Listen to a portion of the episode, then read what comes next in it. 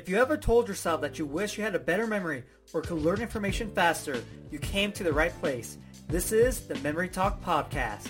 What's going on? Johnny here. Someone sent me a question asking, when do you connect memory palaces? This person is studying tourism and they want to be a tour guide. So they have so much information that they have to remember.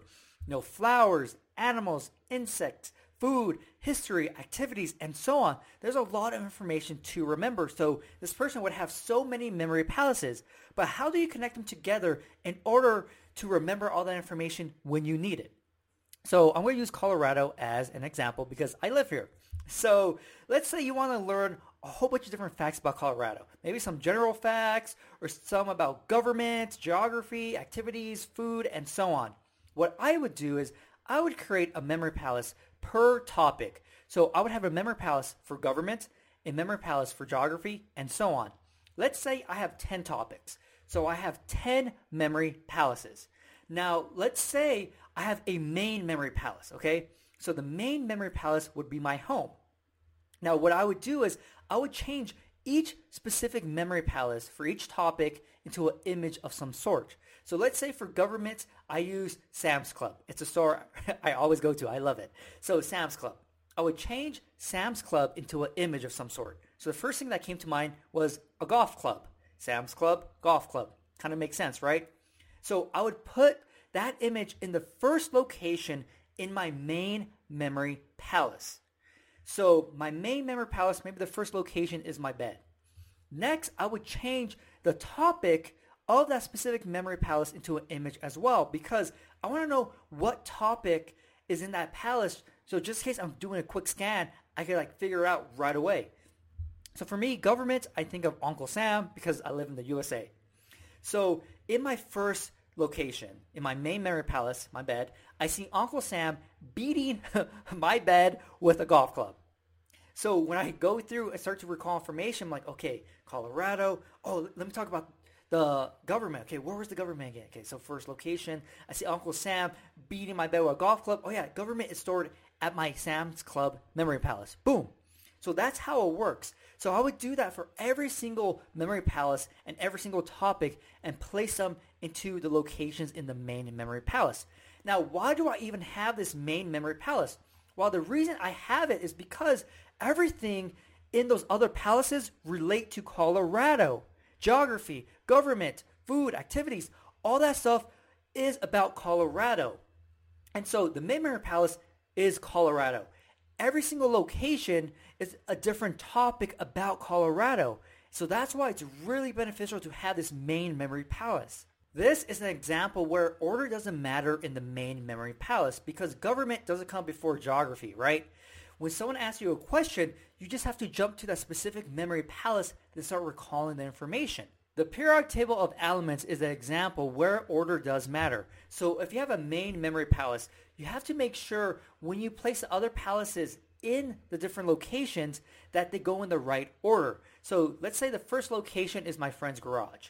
And the first memory palace I used was Bob-omb Battlefield, which is a place in Mario 64, the game, so I would picture a bomb. So I'll picture a bomb in my friend's garage. Maybe, maybe it explodes. Then the second location was the snowy one. So maybe I would picture a snowman, place that into the second location in the main memory palace, and maybe that's the kitchen. I see a snowman breakdancing on the table, and so on. So here, when I go through my main memory palace, I go to the first location. I'm like, oh yeah, this is going to take me to the first palace that has the first elements in it. Okay, now the second location is going to take me to the elements after that and so on. So you really want to make sure that you don't mix up your palaces by placing them into the wrong locations. You want to make sure everything is kept straight. Now, when I actually memorized this, I used five memory palaces and I used Mario 64, but I didn't have a main memory palace because all of my palaces came from the same game, which kind of acted like a main memory palace.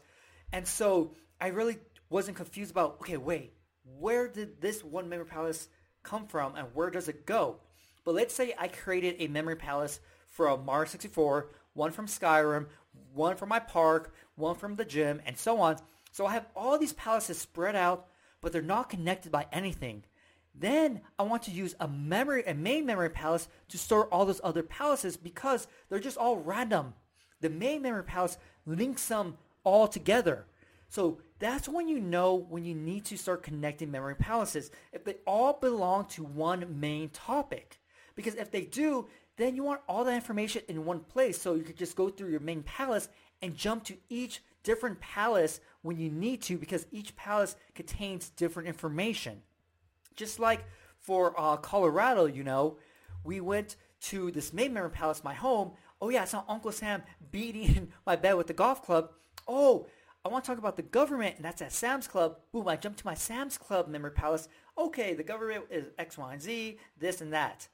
So it's really cool when you have this main memory palace and you have like this hub essentially, right? It's kind of like airport. So your main memory palace is this big airport, and all the planes are going to be the different memory palaces coming in and out of it.